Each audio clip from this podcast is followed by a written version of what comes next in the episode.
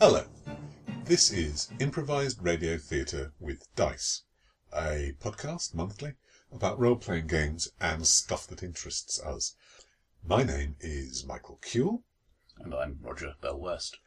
and this month we're going to be talking about um, The weather.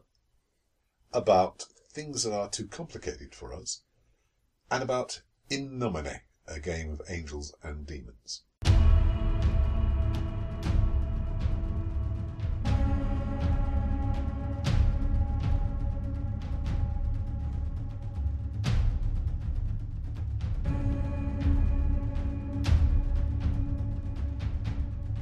Those of you who were listening last month, um, we know there was at least one of you, because he complained over this point, will have been aware of the heavy fall of rain on uh, Roger's Pool House where we recorded um, last month's um, episode. Uh, we're doing better this month uh, because we're indoors and there isn't any rain outside at the moment. But this uh, made us think of atmosphere and the uses to which things like weather can be um, put to improve your realization of a scene when you're GMing. Uh, this, I think, is part of a section which we should call uh, How to GM Good. So, I think, uh, Roger, I'd like to ask you for guidelines because I know I'm not as good at this as I should be. I feel much the same way, alas. But, uh, well, th- thinking about weather, um, it, it has some fairly direct effects. And if, if you have a tactical wargamey sort of system, that may well be rolled into it already. Things like how far away you can see somebody, or Yeah. if there is deep fog, you probably can't shoot them with an arrow on the other side of the valley. Um, but go, going Yeah, but, but that doesn't solve the problem about what the weather should be in the first place. that's a different segment. That's a different segment. Oh, good. We've got two segments out of this. Um, but you think things like travel speeds as well. This, this is it is going to apply much more in a low tech setting. Um, but even even now, airports can get closed by fog Yeah. or, or volcanic ash. Ooh, Um, that's a good one. I haven't used volcanic ash ever. I just need uh, I just need uh, an immortal supervillain dwelling in inside a volcanic area, and, and I'm undone. and of course, most space weather will simply kill you. Yeah, But this is in common with most things in space, so that, that really depends on what tech you've got in that particular setting. Um, go, going on slightly f- from to the atmosphere side of things, I mean that, that that's weather as an obstacle to throw in people's paths. yeah. Uh, Snow, there's floods, dozens of things. Yeah, In a magical setting, particularly, uh, weather often reflects the mood of the land as well.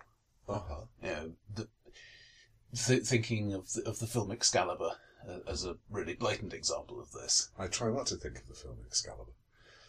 A- As things gradually get worse and worse, the, the skies are always cloudy and Yeah, e- everything is a bit more dark and grimy and so on. And, and I think weather is a good uh, effect of that. I mean, the, the Gaia hypothesis is kind of out of fashion in science fiction these days, Mm. but I think you can still get away with that sort of thing in in a um, How do you sell this? Ga- I, I mean, from a from a cinematographer's point of view, from a then then that's fairly that's fairly straightforward. You show them the uh, the darkening weather, the skies overladen, and and the cursed, blighted um, state of the land. But as a GM, how do you communicate that to players? Well, I think sim- simply making a point of describing the weather every so often is probably Mm-hmm.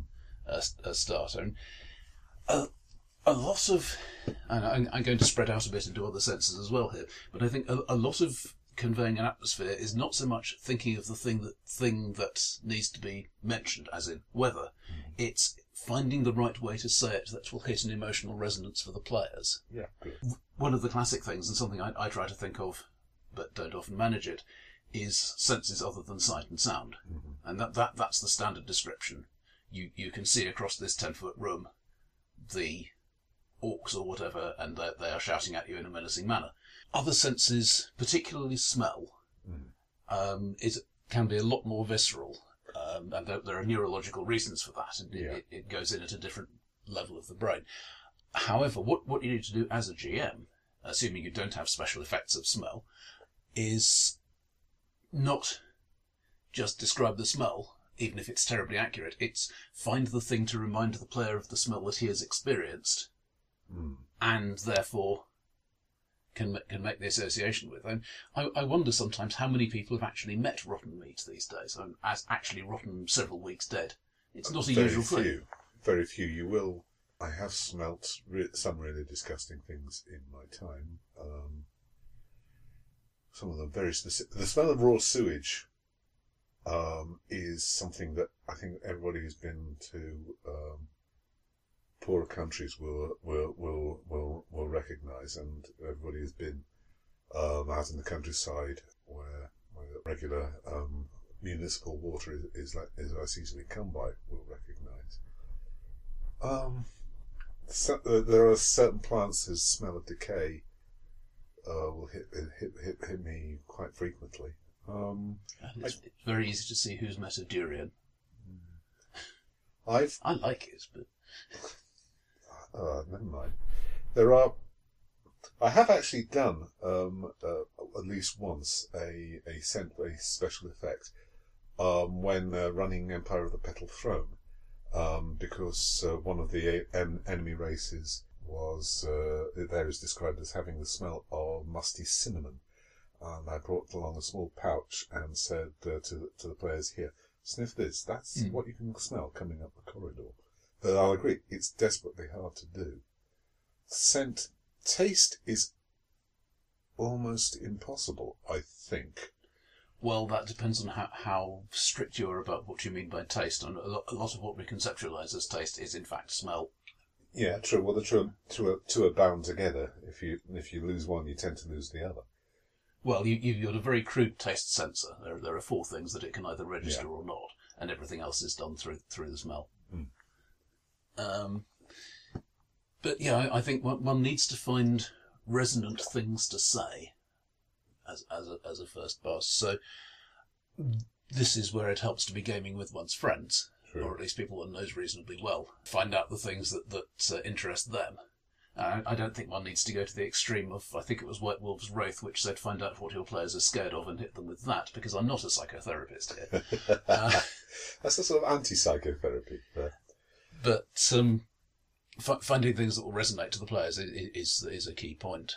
As for putting over weather, I think look, looking at other senses is, is important here too. It's it's not just it's raining; it's the road has turned to mud. Um, your feet are wet and cold.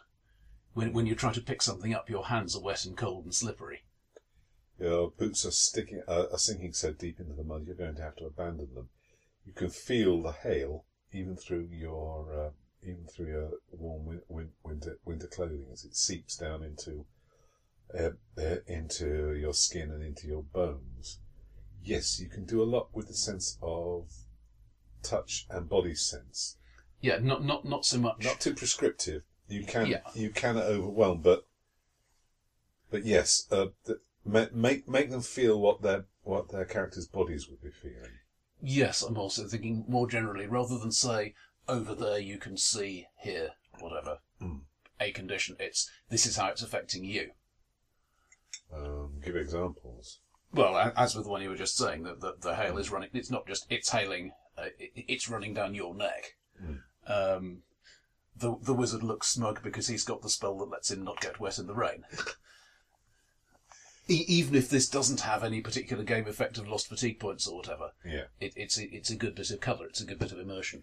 it tells them they can't stay where they are. They've got it's a whip.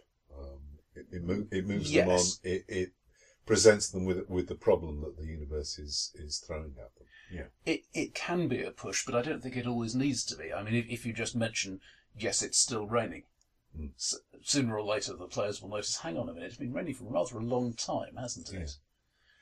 Yeah. That, that, that falls a bit high. Uh, yes. I've never done a biblical flood. One of these days.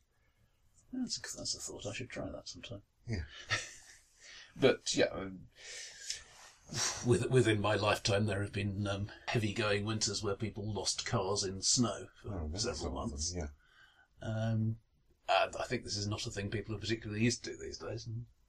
we do tend to be um, protective, and, and as I'm getting older, I'm I'm really, really more and more grateful for it.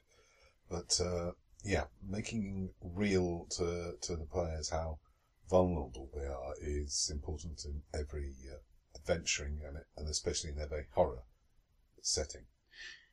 I think it might even be a good good contrast in in a heroic fantasy setting. Yes, you are, you are big heroes c- who can slaughter a legion of bad guys, but you, you you still appreciate a hot drink when you've just been trudging through the snow. Hmm.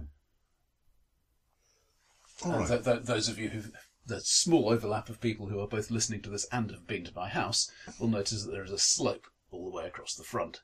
This gets interesting when it is snowy or icy. Hmm.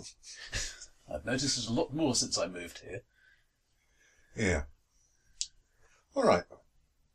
We can do better with this, and we shall have to try. I will note that there are. When I get elaborate, I sometimes get disturbing. I, I think I mentioned the um, the incident with a, a young lady at one of my convention games who uh, who was very very struck. She said, um, my description of zombies, um, rotting flesh, foul smell, gave her nightmares for some ti time afterwards. And I felt that was just my standard, um, slightly over elaborated zombie. But um, Well, knowing people's triggers is is useful both for um, both for triggering them and for avoiding triggering them. the first session I ran for the uh, Cambridge Wednesday night group happened to involve an autopsy of an alien described in some detail. This happened as, as it occurred just after the food had arrived, and they seemed entirely happy with it, and that may well be one of the reasons I've stuck with them. Talking of taste, I did once, again in a Tekumel game, run a small in-game uh, banquet uh, to simulate the um, players having uh, having a banquet with their newfound um, uh, patron, and went out to the market in Cambridge and found every odd-looking meat and dip and um, uh, and, and vegetable I could find, and brought it along um, to give us some sense of um, paper plates and made everybody lie around as if on couches to give us give a sense of reality. I did not manage to bring in the the, the naked dancing girls, but uh, next time maybe. In Cambridge, it should be easy. Well, I, I don't have the connections in Cambridge, Oxford, maybe. yeah. I think we've uh, we've we've battered away at this. Let's move on to the second bit.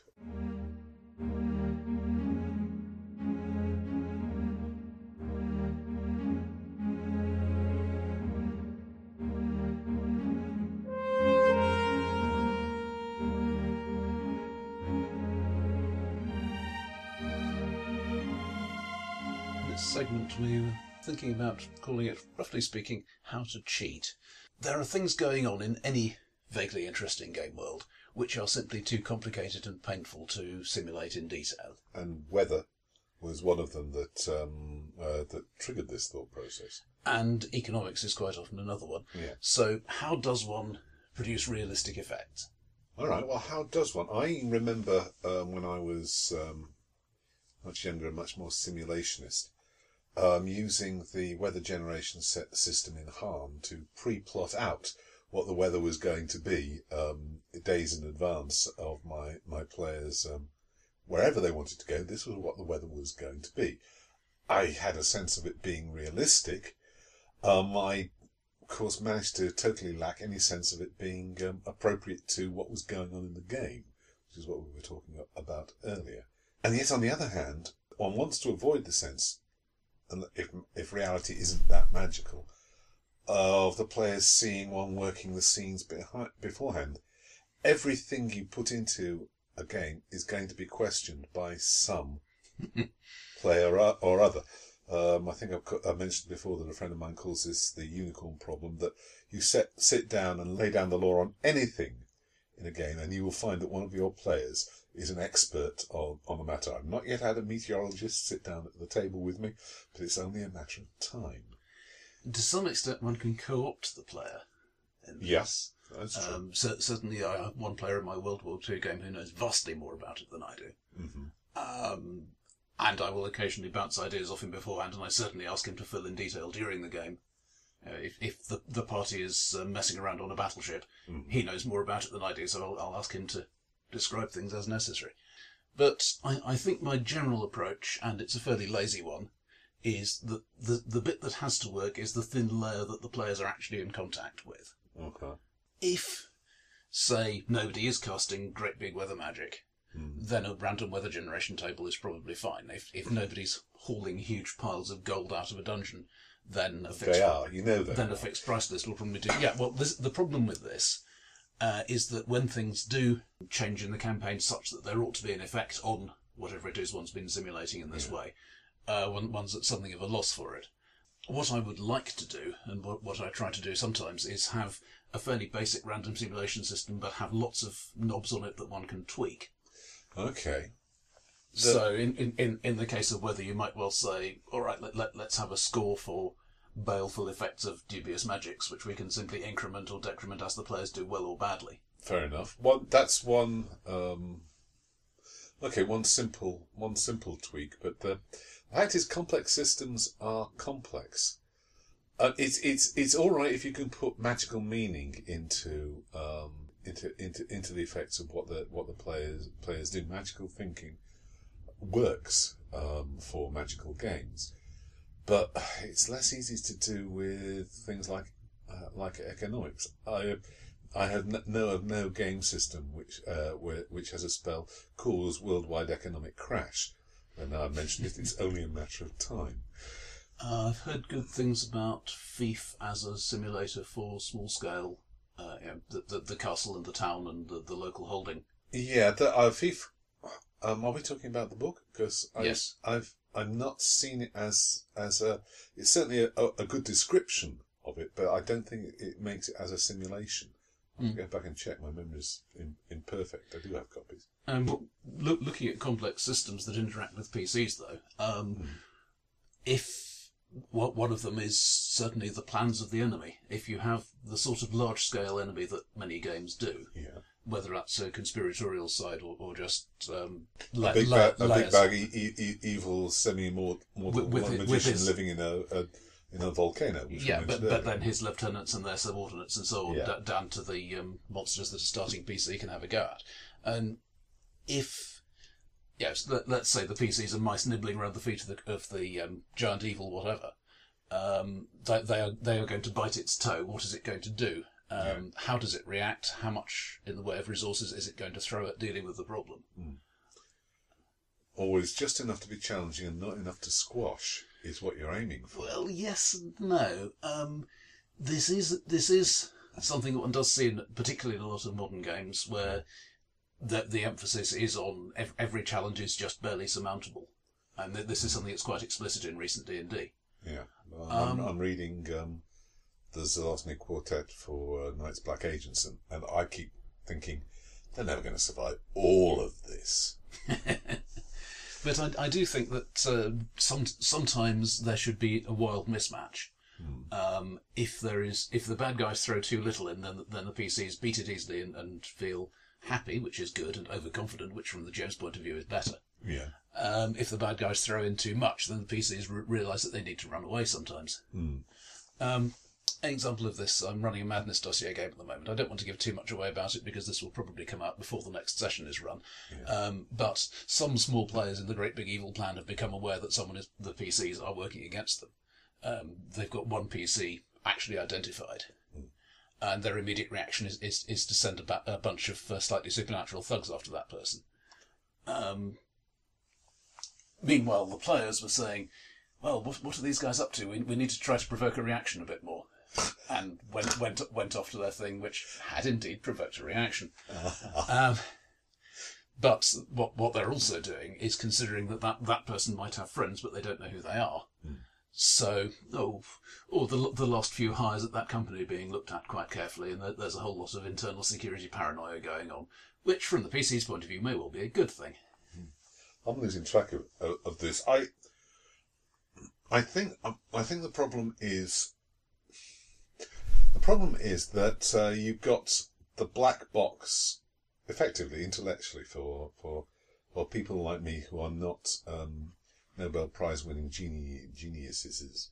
And I noticed the Nobel Prize in economics was given jointly to two the, the, the, the, this this year to two people who totally disagree with each other. Okay, It's a, it's a black box. I don't understand how the inputs connect with the outputs. And I'm willing to bet that almost nobody does.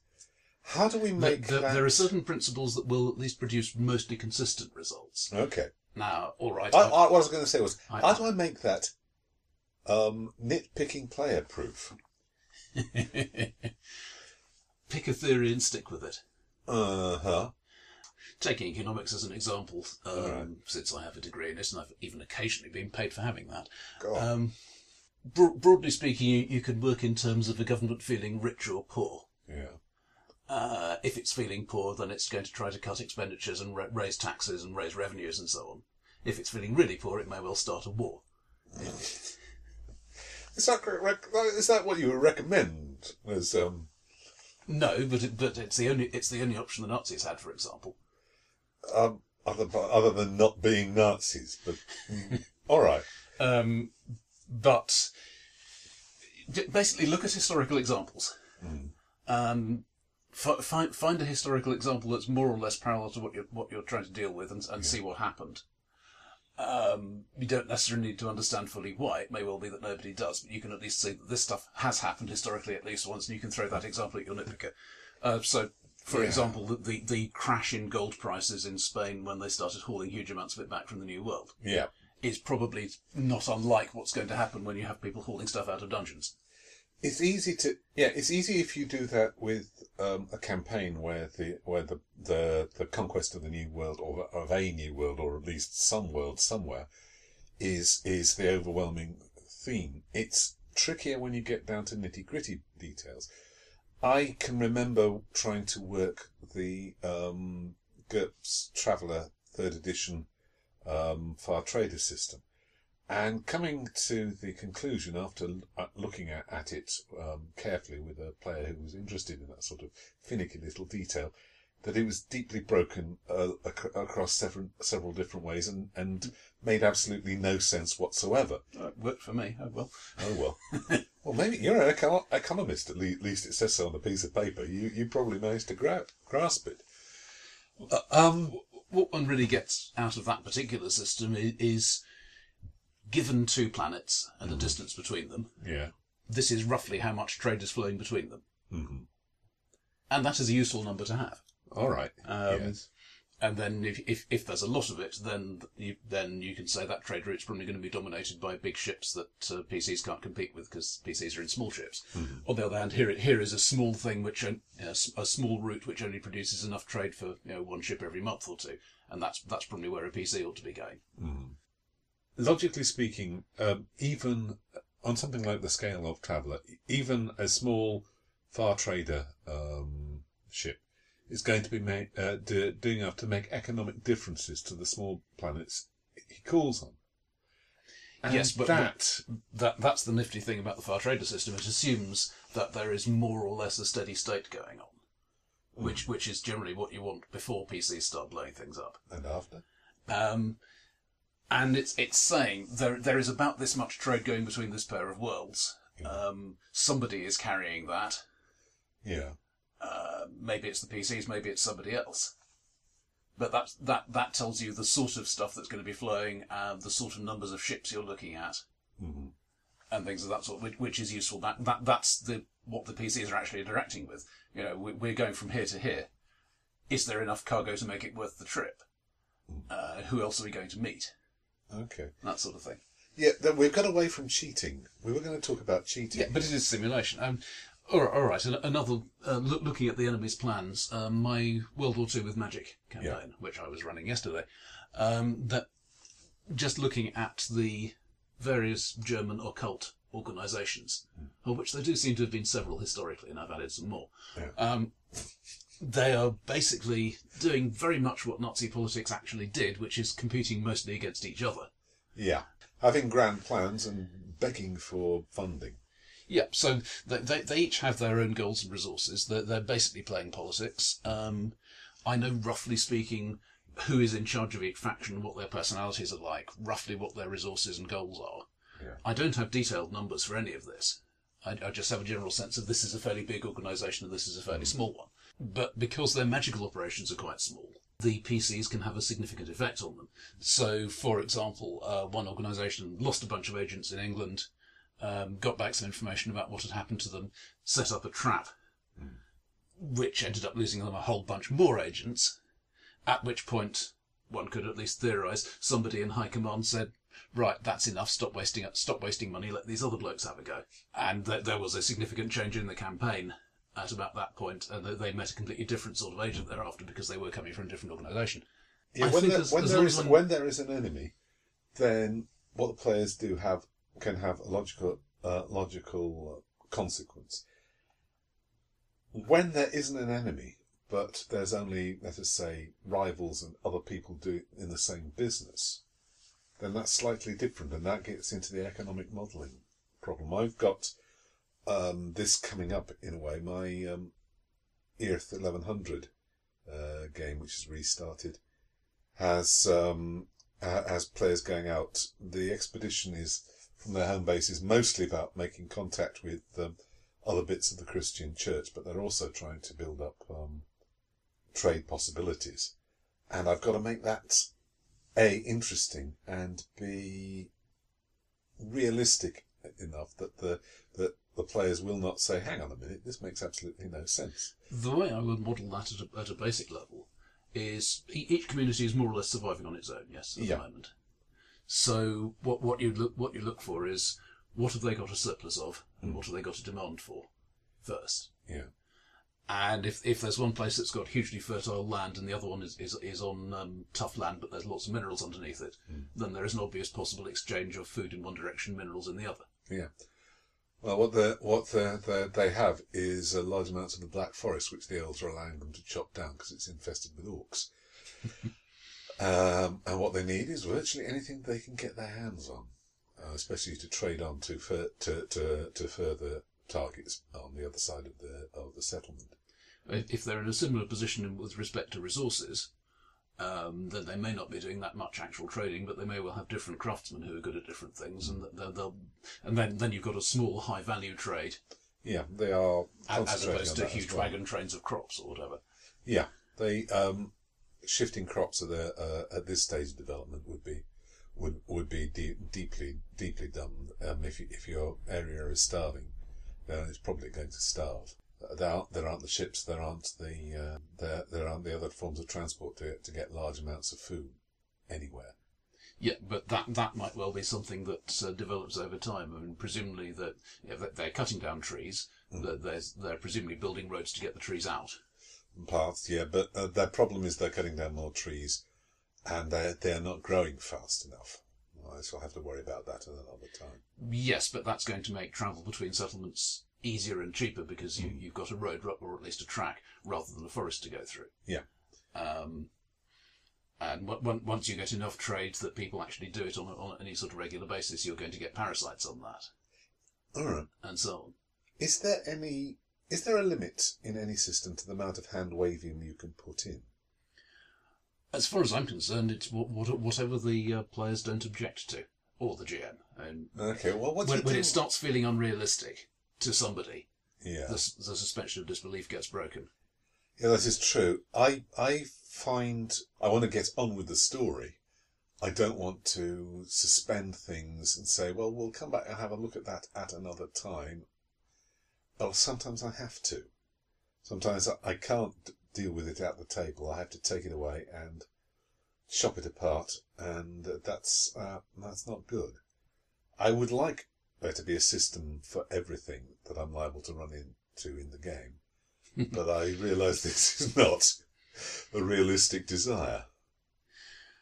Yeah, I I think economics in particular is sufficiently complex that a lot of it has to be handled case by case, just by learning about it and applying what one's learned about it. I, I don't think one could really say, uh, here, here are two settlements of this many people. What's the trade between them? Without answering a lot more questions first. Yeah. Broadly speaking, that if you're trading with someone, it's because you you can get a thing that they have more cheaply than making it yourself, This is true. uh, including transport costs and including the risks of transport. Yeah. And looking at actual medieval England, there wasn't a lot of trade of cheap stuff. Um, there wasn't a lot of travel. I, travel was dangerous and expensive, and you, you generally had no reason to do it. But we are heroes. Yeah. Um, so possibly bonkers, but never mind. Yeah, but but if they are the only people who are travelling, then they, they may well get other commissions. You know, please, please tell us who's over there and, and what they want to trade. Please carry this letter to my um, cu- cousin whom I haven't seen for years. Yeah, as I say, the whole um, pretext for this voyage is um, the Bishop of Mehan has sent us a, a, a letter. He, I think I think he's checking out whether we're orthodox or not. And there will uh, be issues. Uh, uh, at least some of the time, uh, a, lot, a lot of the people travelling will will be um, related to the church. Yeah. Um, Well, having thrashed this out, have we thrashed this out, or is there more to be said? well, th- there is there is um, the the extreme case. Um, okay. Game Designers Workshop, uh, back in the 1980s, had published Twilight 2000, and that was winding down. They, they, and they were thinking about their next game, which was originally called Traveller 2300. Yeah. Um, and they decided that the, these settings were going to be linked. So they ran a big strategic game. It was just called The Great Game. Each player had one country. They took something like five or ten years over a turn to see how the world would develop from its initial state of mostly having been nuked to buggery. Um, and, and see where it would go. Uh, Yeah. The, the rules were never actually published. It was fairly freeform and was described as civilization-like. This is so- so it sounds like a mi- microscope, but with more crunchy bits. Which which is fine if, if you want, actually want to generate a history. This is, this is lovely. Um, the the slight problem is that if if you were trying to run this in parallel with a role playing campaign, you, you, you're running a week or a month long turn Yeah. to keep up with what the PCs have been up to. It's just going to be too much faff, too much admin to keep keep Well, track sure. of everything. Um, but but it did produce some odd but quite interesting results, in, including the French Star Empire. Yeah, but of course, my lord, I there is um, as a counterexample, Reign, um, Greg Stolze's um, excellent game, um, which puts onto a cap system onto the one roll engine, which allows you to be the leaders of a group, whether it's uh, from a criminal gang up to the leaders of nations, trying to improve your power and status against other similarly statted out um, systems. I've used it a little, and I think it has some very interesting ideas. I'm not sure. I'm not sure how, how good it would be, how sustainable for long term play, but it certainly has um, it certainly has potential for being able to run that sort of thing. And the fact that I happen to enjoy a slightly crunchier system most of the time, like GURPS, is the only thing that uh, prevents me from uh, uh, running this sort of thing um, with Reign.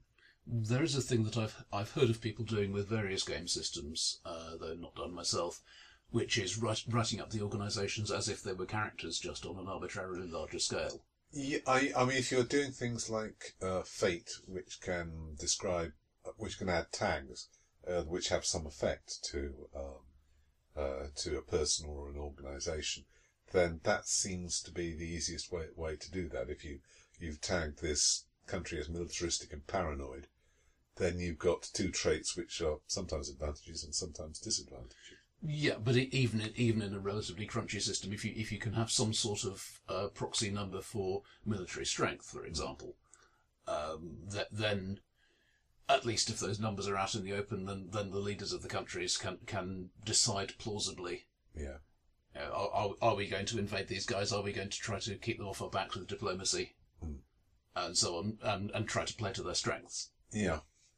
There are always factors you don't take into consideration, um, as the Wehrmacht um, discovered um, trying to invade Russia. No, it's not just the Russians have um, uh, have just executed most of their generals. That's a helping factor. It's not.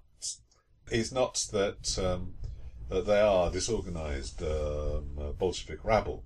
It's the fact you've got to travel so damn far to to get at their core, and the weather, and the the roads and the rails. And you really wanted to start about four months earlier, but you didn't get the chance to because other things were happening. Yeah, Oh yes, and you, you expected to be able to use their rail system. yeah, yeah. There's always a factor you, you, you don't you don't go into. I think you have to rely on the players to remind you of what those factors are. I, I certain this is one of the reasons I like. I'm not sure if one can quite call it a cooperative style of roleplay, but certainly not an adversarial style. Um, you know, the, the, the classic dungeon bash where the, the players are trying to keep their PCs alive and the GM is trying to come up with ways to kill them. It's fun. I'm, I'm playing in one of those at the moment. Can be quite fun, but it, but the more complex the campaign gets, the, the more, I think at least, that the GM benefits by getting the players on his side and saying, okay, help, help me work this stuff out. Yeah, it, it does argue against the air of omnip- omnipotence and omniscience that I'm trying to develop here. But um, yes, sometimes you have to say, I need little help. And on that note, I think uh, we come to the next thing.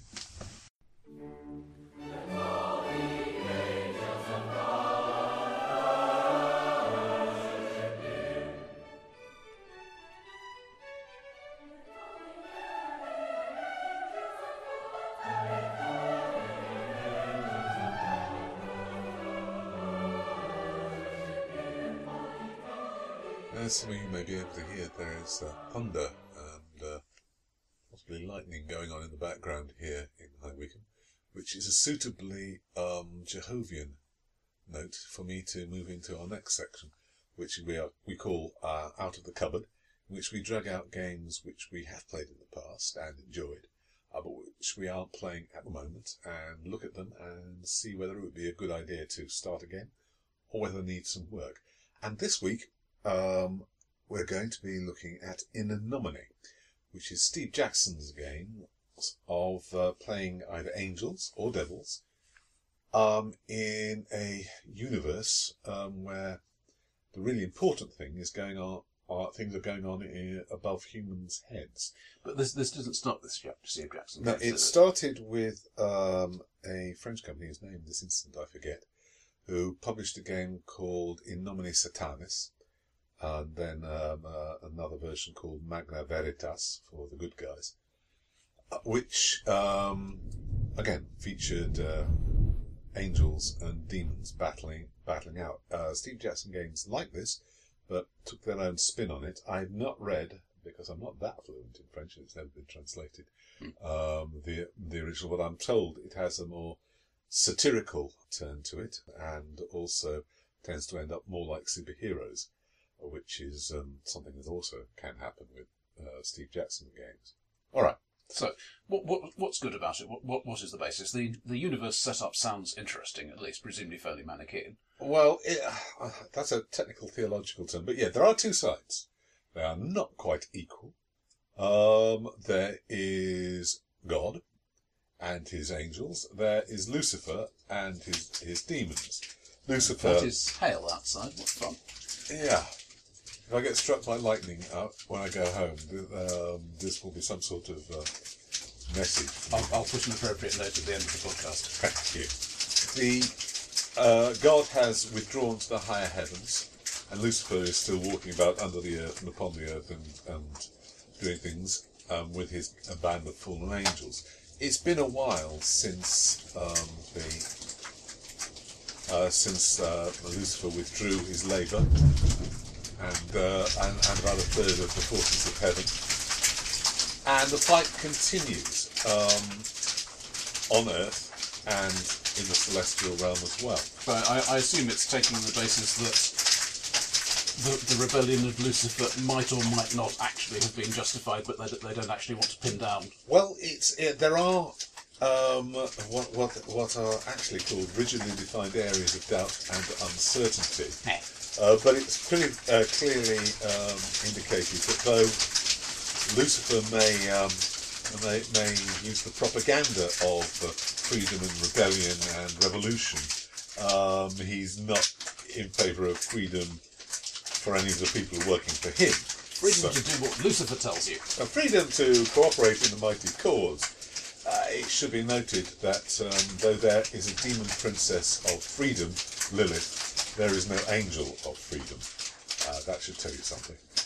Be this as it may, you're playing either angels or uh, or demons, and they use they're both classified as celestials, and use um, a unified set of mechanics. Do not, whatever you do, if you are, not a gibbering idiot, uh, run a, a game in which both the players are both demons and angels. I'll come back to that. The core mechanic is rolling uh, two dice of one colour and a third uh, dice of another colour, and the two dice um, are rolled against target numbers, and the dice of another colour indicates how successful the result is. And this is what they call a D666, and if you um, allows you to a special interpretation of the two extreme rolls. If you roll uh, three sixes, then you somehow invoke the powers of hell, and um, this is very good if you happen to be playing a, a, a demon, and very bad if you happen to be playing an angel. And likewise, if you roll three ones, then um, that's the sign of the Trinity, and it's very good if you happen to be playing an angel, very bad if you happen to be playing a, a demon, Right. and uh, divine powers intervene and screw up your plans. Um, though I mentioned the Trinity there, the game houses another one of its um, rigidly defined areas of doubt and uncertainty, uh, where, which particular one of the monotheistic religions happens to be the right or best or truest one. But um, and they do allow for salvation for non-Christians in some of the supplement, non-monotheists in some of the supplements. It, it does sound as though it's, it's using some some of the more um, abstruse bits of the Old Testament as a baseline, though, and, and some of the theology that's been built on top of them. De- definitely, yeah. Um, uh, the book, book, book of Enoch is uh, definitely, those of you who know what that is, it's definitely been incorporated. And the Nephilim are referred to, and the Grigori are there as a, a choir of entirely fallen angels. And um, let me get, not get into theological geekery. This is a game for theological geeks, and I am one, but I'm trying to make it generally interesting. Um, in addition to there being skills and uh, uh, and roles of that that sort, there are also songs. Now, the central metaphor for the for the universe is a great symphony, and um, the Celestials can all hear the music of the symphony in the background, like a sort of eternal hurry music or mood music um, in the background, and they can tell things that are going on from the uh, sound of the symphony. Okay. And so their spells aren't spells, um, or superpowers, they're songs. You sing them uh, to invoke them. Um, and that leads to another metaphor, which is that demons and angels were never supposed to get involved in human affairs. The symphony is supposed to go on with the humans playing their part and, by, uh, and singing their songs into God's et- eternal um, et- eternal score Right. when angels or demons do things, effective things in in, in the, the mundane world, it makes a noise, a change in the symphony, a discord. So this is, this is basically a power cap. You ca- you can't just use huge powers to do obvious stuff because Because the other side is going to hear and is going to want to take action. And therefore you've got to limit how much of your own energy and power you use. You have for you have to avoid harming things directly, which is why human t- uh, tools and pawns are very useful for both sides, uh, because a human can kill another human, and it's just uh, part of the symphony. that's one of the things they do. Yeah, um, and sometimes it's good, and sometimes it's bad, um, and sometimes they break windows, and sometimes that's good, and sometimes that bad, that's bad. If an angel or a demon does that, that's noisy and may be noticed. Character generation is mostly controlled by what type of celestial you are and who you work for. It's a two-way uh, grid, I suppose. You are one of the member of one of the choirs of angels, or one of the bands of demons. Most of the bands are types of fallen fallen angels um, who've been perverted from their original purpose or liberated, depending on how you look at it. Yeah. And you've also got a boss, one of the archangels or one of the or one of the demon princes. So uh, you're a cherub working for Gabriel, the archangel of fire, or you're a Balseraph of Saminga, uh, the demon prince of death. Um, a Balseraph is a fallen seraph. Aha, got that. Each of the superiors gives the celestial a t- specific type of power. The Balseraph of Saminga, you'll be fascinated to know, can break that law about not harming humans as long as he tears them to pieces with his bare hands. Heh. And each type of celestial has a specific thing that they mustn't do, because if they do, they get bum notes in the symphony, and that gives them, pe- uh, which accumulate, that gives them penalties against just about everything they have to do. Right. Seraphim can't lie. Um, uh, the demons who go around possessing people, have to corrupt the person they're possessing a little more every single day. Hey. every day and everywhere are getting slightly nastier and nastier. And, And each, so, so not doing that is the thing that, that messes is- them up. That messes them up. You've got you've got to make them more more evil every day. And each superior gives you another way to earn bum notes, which is called dissonance in the game. Um, so angels working for Mark, the Archangel of Trade, uh, must keep their given word once they once once they've freely given it. They can't they can't break promises. Enough bum notes, and an angel might find themselves uh, falling um, because angels still fall and enough bum notes and a demon might find themselves turning renegade, no longer being attuned to the powers of hell. Both sides have secret police who come after you and would rather you be broken up for your, for spare parts than um, uh, recruit be recruited onto the other side or even just get away. It's also true that the, the angels and demons, the celestials, are more robotic, less simpler characters than human beings. They have definite. Human beings can have goals and they can change, but they can change their nature. Mhm. An angel or a demon ha- has purposes, functions, They can't change their nature, which in some ways makes role playing easier. N- not the one wants to make snarky comments about role players liking stereotypes. Well, I, I don't. Yeah, I think I think as long as it's a clearly drawn stereotype and you understand what you're getting into and you have some choice, then this is not not necessarily a bad thing. So you got this setup: two sides in the, with immense power, but wanting to avoid triggering an all-out war, using the territory between them as battleground. So it's basically a Cold War. Yeah, it's a Cold War, the biggest Cold War there ever has been. But there, it seems like there's a lot you could do with it, but there were problems, which is part, some of which is why I'm not playing the game anymore. The most significant problem for me was the fact that human beings got lost in the mush. I mean, you'd think that human beings were what the game were were, were about, but they It, it sounds as if they, they're your scoring points rather than. yeah. Uh, you remember that dreadful card game SJ did um, Burn in Hell? Oh, I where- have a copy of it. Yeah, I, I don't anymore. Where you were, where you were demons collecting sets of uh, of, of of souls for points. Um, it could get to be a little like that. Mechanically, human beings vanish into the into the, the into the fairly coarse system. There, there's no way they can stand up against some of the um, some of the celestial powers. I've never met a human who had a realistic chance of resisting uh, Balseraph's lying ability. Belseraph can tell you, can convince you briefly that your mother was in fact a duck. Um, this is starting to remind me a bit of uh, some of the uh, White Wolf World of Darkness stuff, which which came out I think Yeah. a few years before this. Um, in that this, this is a this is a game basically about creatures who who are more powerful than humans, yeah, at least in most respects. And so, be, because you're trying to keep the scale fairly small and manageable, the humans tend to blend into each other and be somewhere near the bottom of it. yeah, they do. Well, well, it's true. Um, and as with uh, White Wolf's uh, World of Darkness games, there is a tendency for the supernatural beings to become superhero-like. Yeah. Um, and this is not um, the, the human beings become the crunchies, as I believe I've heard um, nasty supervillains call um, uh, call call, call uh, civilian bystanders. Human beings are supposed to have free will. In fact, that's part of what the and and there's some dispute in the game about whether angels or demons do. But they become unimportant in the game. Except presumably in the in the aggregate. Yeah, except in in, in the aggregate, there was a GURPS in nomine, Yeah. um, which I, I have a copy of somewhere, but it didn't really work. I can see a good GURPS game being run in which you are the mortals in the universe where the angels and demons are powers behind the universe and are, mostly hand waved. It could end up feeling a lot like paranoia.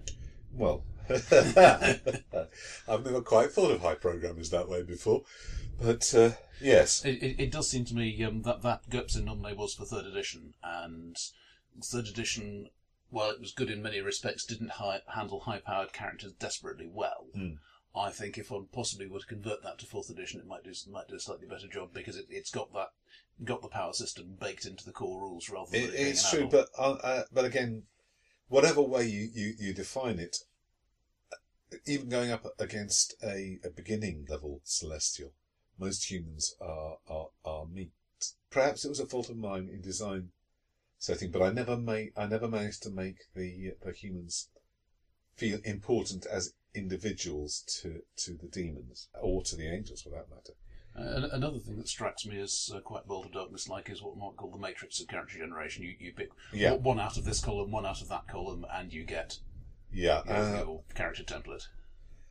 Whi- Which is not always a bad thing. It, it, my feeling is that it, if, if you do that, then characters within a particular cell in the matrix tend to blend into each other because they've got this set of nifty powers and that set of nifty powers, and there's not really much room for customization. But may if they the didn't, they with. didn't go the template route that um, White Wolf did, and uh, Right. in many ways, I regretted that they didn't. Um, I found some of the finicky details of character generation a little too heavy for my brain. The songs, in the list of the full list of songs is This is this is neat powers basically. neat, uh, neat, neat, neat powers. Boggled my mind. It, it wasn't, it wasn't as bad as looking the, at the charms list in Exalted, but it wasn't the com- comfy warm. I know how to handle this feeling I get out of the GURPS magic system. I wonder if one might. If this is a list of things that, that of powers that have specific effects. Yeah. Yeah, oh, well, the uh, stuff you burn, time and essence, which is uh, the power source of the of the Celestials.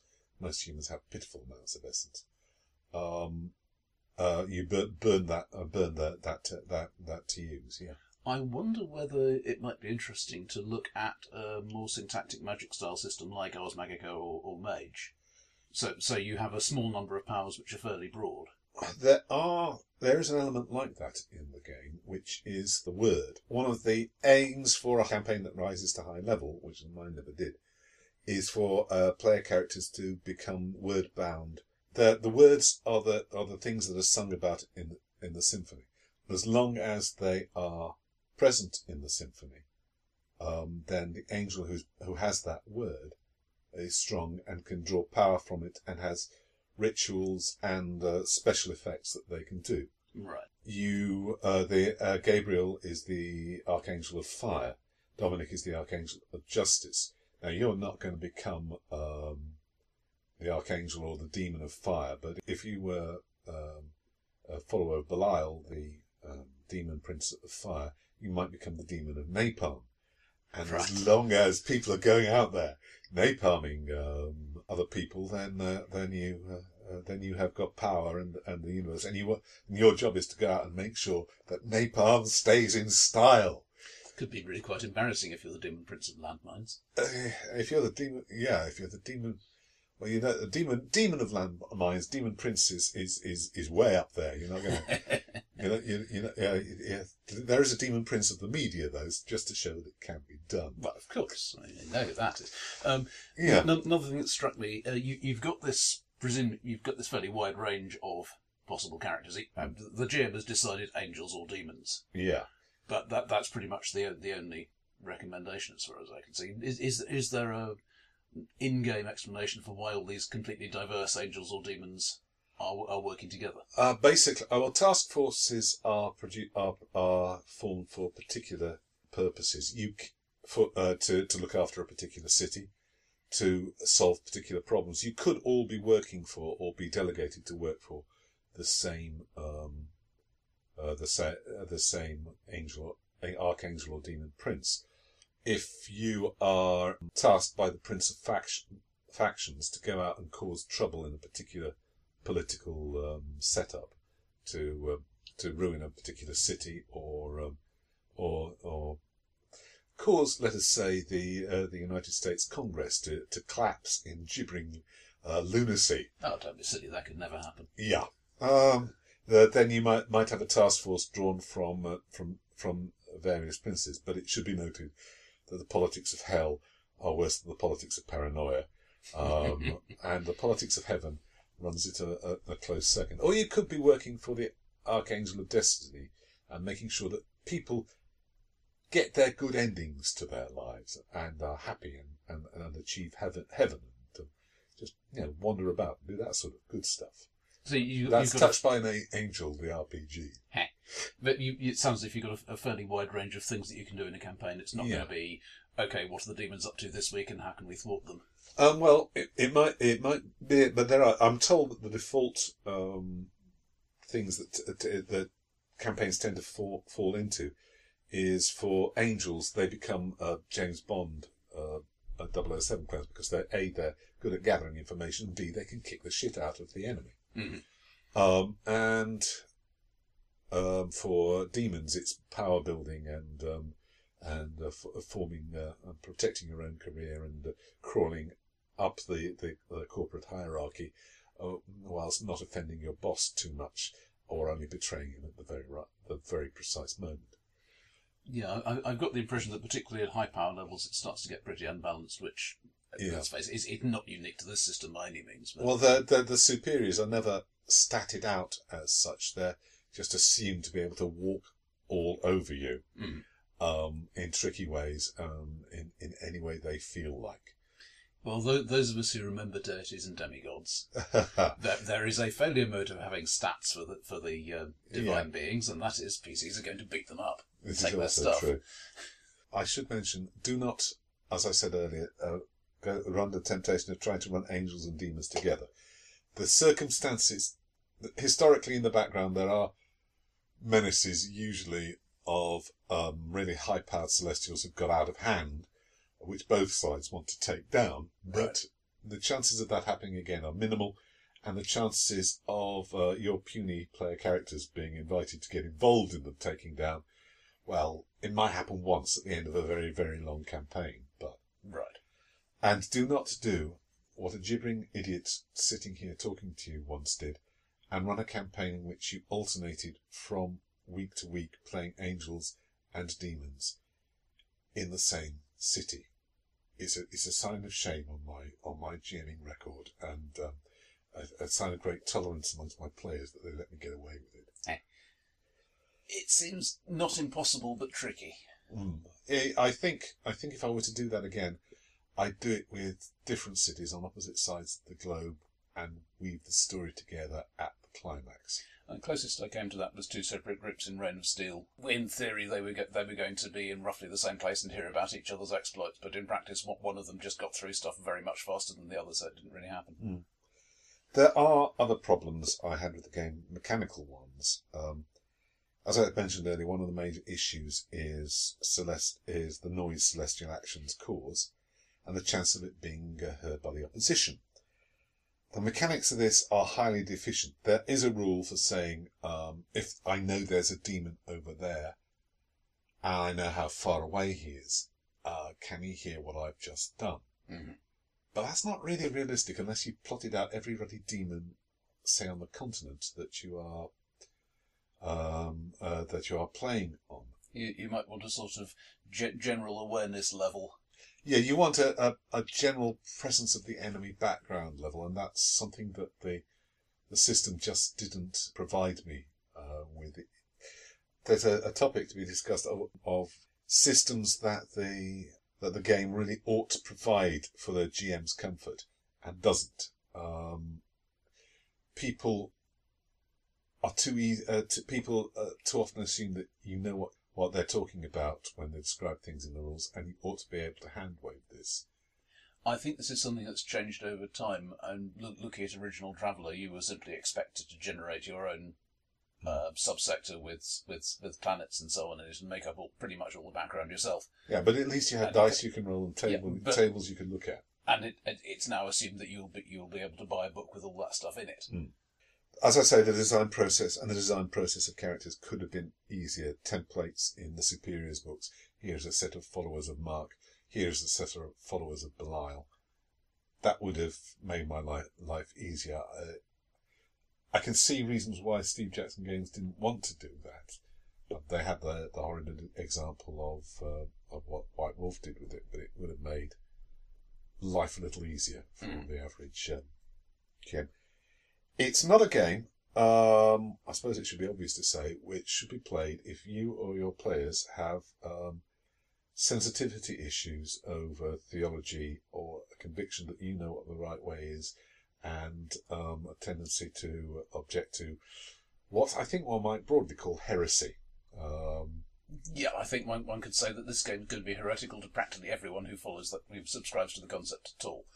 Well, no, I know. I mean, there, there is enough. As I say, you could play this uh, game uh, with a firm conviction in your own mind that one particular brand of Christianity, say, is the is the one true faith. It'd be hard to account for the, um, you'd have to, or you'd have to airbrush out the the, the Muslim angel, angel of archangel of faith, but um, on the whole, and and the and possibly the Catholic archangel of the sword, and Hmm. but on the whole, it could be done. I think this is a feature rather than a bug, even for those of us who, who um, as I say, are theology nerds, because I've seen numbers of theologically themed games which have got a particular solution in mind. It does tend to restrict uh, the flow of storytelling. The impression I've got is that they've, they've taken elements from a lot of different places, but Hmm. they're, they're not saying any particular. Yeah, yeah. They- um, they've, they've got their own syncretic approach. That's- Yeah, and they have decided that uh, not to depict the heaven as perfect. Um, the archangel of judgment, um, who, who runs heaven's secret police and um, will interrogate you uh, for hours on end if uh, if he suspects you've done anything wrong, has has a guilt complex about the fact he let Lucifer get away with so much. Um, Gabriel Gabriel is out, out of his stroke her tiny mind due to the uh, the, the the grating sound coming from the fact that uh, that the he stroke she shares um, um, a word with Belial. Um, and uh, and the archangel of creation has uh, decided to go sod it all and has gone, uh, gone on a permanent walkabout on Earth and is um, being looked for for interrogation by the archangel of destiny and and lots of and, and though it's not as bad as hell, there is a list of which archangels do not like each other. Right. Um, so, and God, you can tell, as as I said earlier, decided not to get directly involved anymore. But he's perched up in the higher heavens and only intervenes really very occasionally. Waiting for the people to grow up a bit. Yeah. I tend to prefer playing good guys. It's, it's irritating for some of my uh, people I play with and people I GM. I find it uh, evil a little tedious. But I think if there were ever another edition, or if I ever got my, my thumb out and addressed some of the uh, mechanical problems, I might have a lot of fun uh, playing uh, the Office Politics of Hell for laughs, because I don't think you Mm. could. Um, it, and and um, on the other hand, and on the alternative, perhaps a, a, a set of angels who actually get involved in the lives of humans, as I said. Um, a, a team working for um, the Archangel of Destiny, popping up in people's lives, and, uh, and here is your briefing. Here's what we want you to do. And no, you're not going to get to know everything that's going to go on. Need to know and all that. Yeah, it, it does occur to me that particularly on, on the demonic side of the game, what, what one would have to do is build a worldview such that, like any non-mad being, they reckon they're doing the right thing. They, And you, you, you'd play up the, the freedom and independence and stuff. It- Um, yeah, except that human beings in, in the view of hell are being liberated for the purposes of being used as uh, raw materials and fuel. Um, eventually, um, um, those who are damned, uh, most people, it has to be said, most people achieve neither their fate, which involves them going to hell, or their destiny, which involves them going to heaven, but are reincarnated for another try. Mhm. But hell takes its tithe, and heaven takes its tithe out of the system every time. Yeah, the the problem I have here is, at the very least, you have you have to have um, demons believing that what they're doing is the right thing to be doing, Yeah, um, it, it, it, it may be a very different set of ethics from anything that we'd recognise, but but it has to be there and be consistent. free, or the they're free, free, uh, they, they, they believe, as far as I can tell, that uh, Jehovah, God, the uh, the big boss, is oppressing and cramping their style, denying them their free will, and using them as mere tools, and that their current alliance is a way to liberate everyone. They smell a lot like libertarians in some ways. hey, uh, uh, provoked reactions possibly from uh, religious sorts and also from certain values of political th- sorts. It's a game I have enjoyed in the past, and my at least one of my players wants me to start running it again via the internet. Maybe So- one day. That'd be interesting. So so what what would you do with it if you if you took it up now? I think if I were to do it um, in a fixed location, I would try and keep things low key. I would try to make humans, their salvation or damnation, important to the uh, to, to to the player characters, and not make them disposable. And I would focus it either on the team mission or on a particular place. I think making um, the place that they were stationed in real would matter a lot. Last time I did it with the semi-disaster in um, a recently um, a recently liberated um, just out from behind the Iron Curtain Eastern European country, Mhm. which I called Euphrania in uh, honour of uh, The Slipper and the Rose, which is a very uh, silly uh, British musical that I'm fond of. Mhm. And uh, and their, them being about the a- angels were working for uh, the Angel of Revo- Revolutions, who is called Marianne, and um, is one of the, the the angels also have a, a, a choir who go around possessing people, and, that, and she's one of them. Right. And uh, they were trying to make sure everything came out all right and on top, and the demons were, of course, attempting to make sure uh, that it came out as corrupt, slimy, and depressing as hell. Literally. Yeah. Yeah, it, it, does seem to me that uh, using Ken Hite's principle of, of picking real world history in places wherever possible, um, I, I'm just thinking if, if you were looking for demonic plots in the news, this might not be good for long term mental health, but there's going to be a plentiful supply. uh, some, yeah, any sort of modern conspiracy game, you, you can pick stuff out of the news and say, right, this is going to turn into an adventure. Yeah, um, there there are. I don't know why I, I don't really like the um, the published adventures for this. Some of the small scale ones are quite fun. There's a thing called the Very Nybbas Christmas, um, which is about uh, Nybbas being the aforementioned demon prince of the media, uh, which is about a attempt to uh, devalue the value of Christmas by having a, a, a, uh department store run Christmas all the year round and there are there are there are a few other nice little things, but the big, large scale um, adventure which they they they published with it um, was so high powered right from the start that I couldn't be doing with it. Um, it didn't help. There are a lot of people out there who enjoy this game, and it's still got some sort of support out of SJG. But They haven't produced product for it for a, a little while, but there is the occasion. There has been the occasional thing on E23. Yeah, um, they are. Well, they are, I think most of their product nowadays is via E23. Yeah, but it's it, it's been pretty occasional even before the role playing stuff stopped for Ogre. yeah. I think on the I think on the whole, I might have fun with this one again, but I have to sit down and do some hard thinking about system and uh, and setting before I before I restart it. Would you expect to use the original system or, or hook it into something else? I think I probably w- would. I'm not. A, I'm not a system maven. I'm sure there are fixes for the things that annoyed me. I'm just not sure that I know what they are yet. Hey. Anyway, please, um, if you, um, if anybody ha- has any grand ideas about uh, what should be done with the system of In Nomine, and if anybody out there is working on a, a, a second, third edition, I'd be fascinated to hear about it.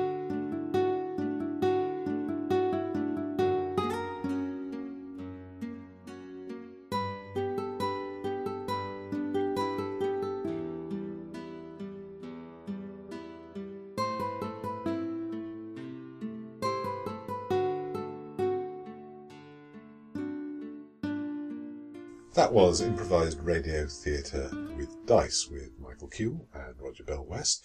Special effects again this month were by the Clerk of the Weather, possibly by Jehovah of the Thunders. And uh, if you have any comments, please send them to us at, Podcast at tekeli.ly. and we hope to see you again in a month when we will have um, a season of mists and mellow fruitfulness. I'm certainly hoping for. The mushrooms are growing. Oh, don't they always?